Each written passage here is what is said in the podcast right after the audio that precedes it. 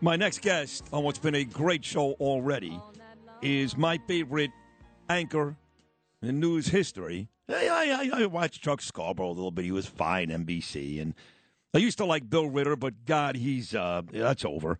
Uh, Ernie Anastos was uh, the best of all time, evidenced by just incredible stays at not one, not two, but three networks, two, five, and seven. Also has a very lengthy radio career, now doing Positively America and just the sweetest guy you'll ever meet. And now, part of our team here at WABC, I'm proud to call him a friend and a team member. Here he is, the great. Ernie Anastos.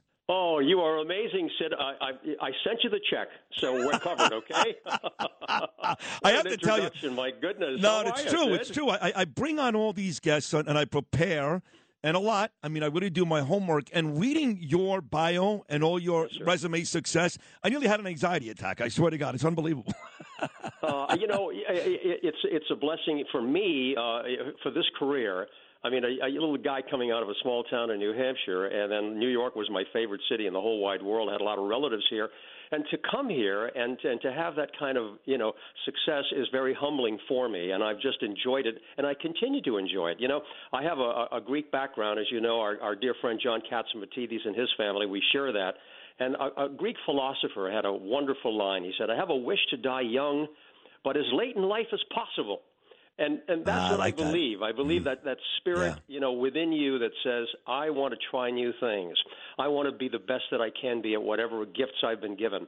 That's my life. That's my life, Sid. I love it. No, and that's you. You're a very positive guy, very optimistic guy, clearly appreciative. Gratitude is your middle name. And I told you this when I saw you a couple of weeks ago. I didn't really know, didn't really know uh, what your political preference was when you were anchoring two, 5 mm-hmm. and seven and that has completely changed. I mean, I can't get through one newscast without Bill Ritter making one editorial. I'm probably you probably like him. That's fine. Or any one of these guys. I don't know what's happened, but it's almost impossible to watch the local network news because their bias comes out every night. You know, Ernie, that's the last thing these people should be doing.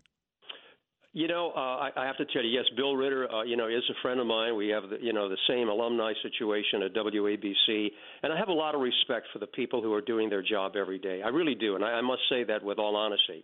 Uh, but do we all have differences of opinion? Of course. Um, one of the things that you know very well that's come up now is it news or views? And I think that's the challenging question for a lot of people today. They're looking, they're watching, they're reading, they're listening, and they're saying, okay, is this news or views? If it's identified as a viewpoint, um, I have no problem with that. Freedom of speech, I'll defend that to the to the end of the, the world. Uh, but I think that we have to be careful and be responsible for what we're saying and what we're doing, so that people can have a sense of the truth somewhere. And I think you agree with me, Sid. And no, no, I do. I mean, sides. no, no. Listen, but uh, the, but the views, I do agree with you.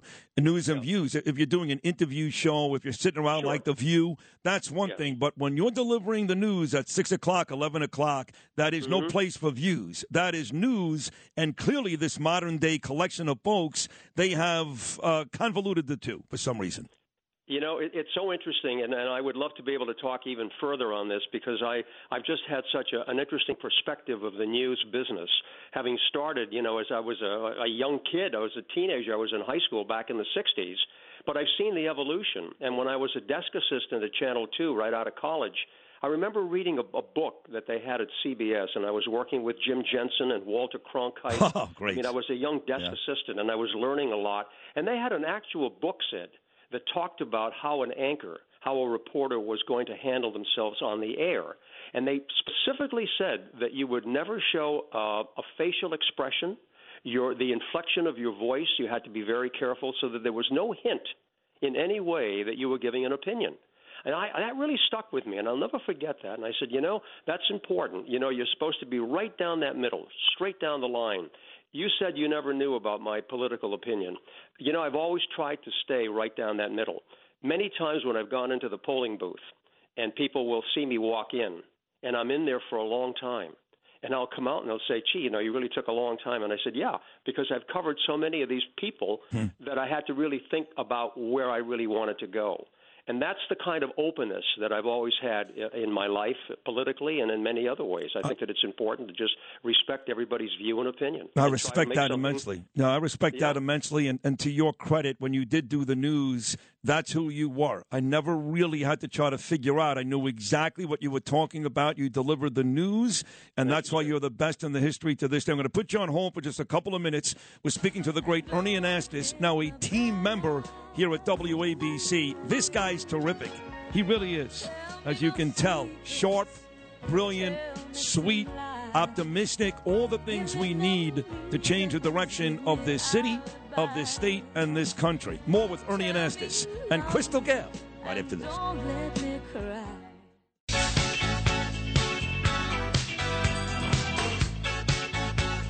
Oh, well, Huey Lewis back here with Ernie Anastos at 8.55 on your Monday morning. So I know well, growing up as a kid, Ernie, uh, my dad, my mom, they, they always watched you wherever you were. They they loved Michelle Marsh. They loved Kaity Tong. You worked with all these people. Sure. What, um, now, you had Warner Wolf, or did you? Yes, yes. Warner was uh, was doing the news with us on Channel Seven and also on Channel Two.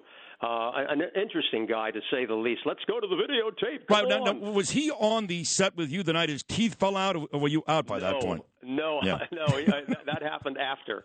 Uh, that was an unfortunate situation, but you know he tried to handle it as best as he could. He was you know, great.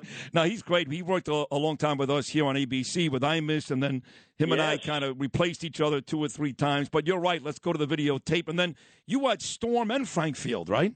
Absolutely. I had uh, father and son. Uh, Storm and I were at Channel 7, and, and Dr. Frank Field, who, by the way, is doing very well. Uh, I spoke to him not too long ago. He's down in Florida in Boca Raton. Wow. Uh, and, and having a good time. And, you know, I have to tell you something. When I was on the telephone with him, he did not sound any different than he did 40 years ago.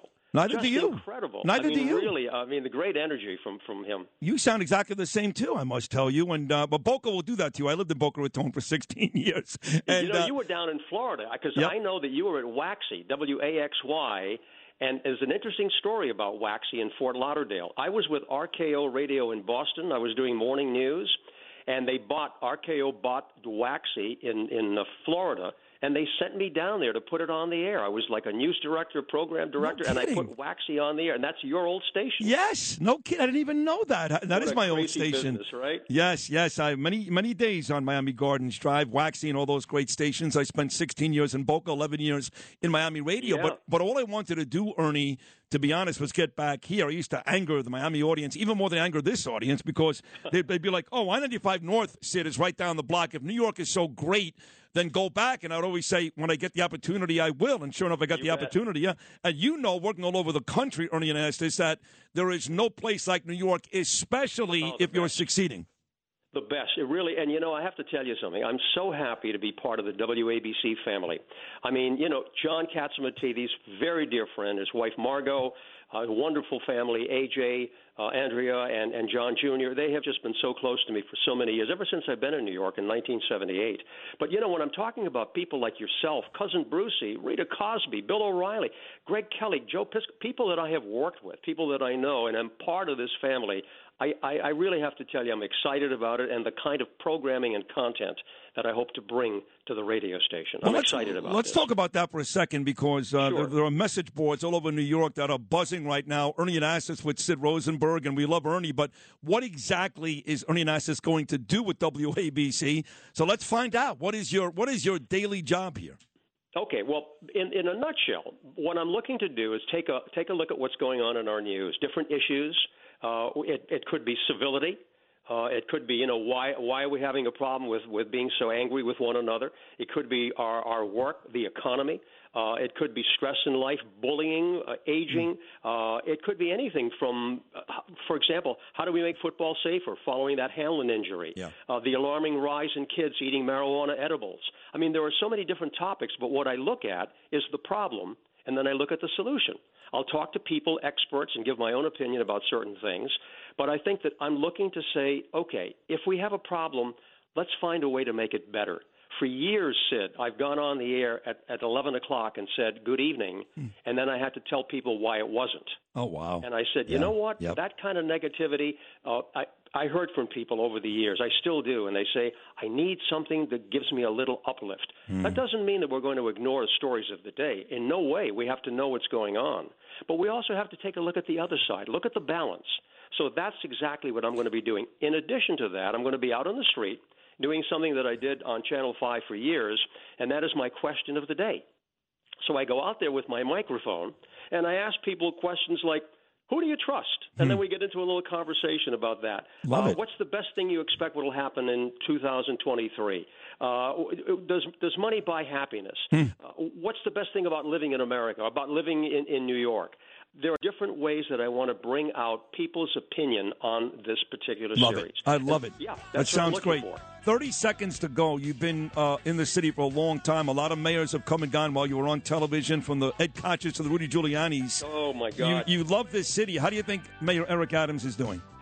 Well, you know what? I've, I've heard the interviews. Uh, I think Eric is trying. I think he's making his best effort. Uh, there are difficult situations. He needs some support. He needs some help. He needs to be able to be energized to go in there and say, okay, here's a problem, like I just said. Let me find the solution. That's what I would like Eric to do. Look at the problem and give us some answers to solutions and take some action. I am so excited that you're here. You know that when you've come here two or three times, you can see it in my face. I, I really, really look up to you. You're as, the best, Sid. I you love really you, man. are the Thank best. you. We, we love you. You know that. Thank you. I love you too. Congratulations. Welcome to the team. Thank you. Thank you, my friend. Have a great day. You too. There he is. Ernie Anastos. Uh, you, you guys, I mean, that's a guy. You talk about heroes, and we go to ball players like Macedonia. Phil goes to some crappy center on the Denver Nuggets. Ernie Anastos, that's a hero right there. That's a guy that knows this business, was a pro, still is a pro. God bless him. Almost 80 years old and has never sounded better. Welcome to the team, Ernie Anastos.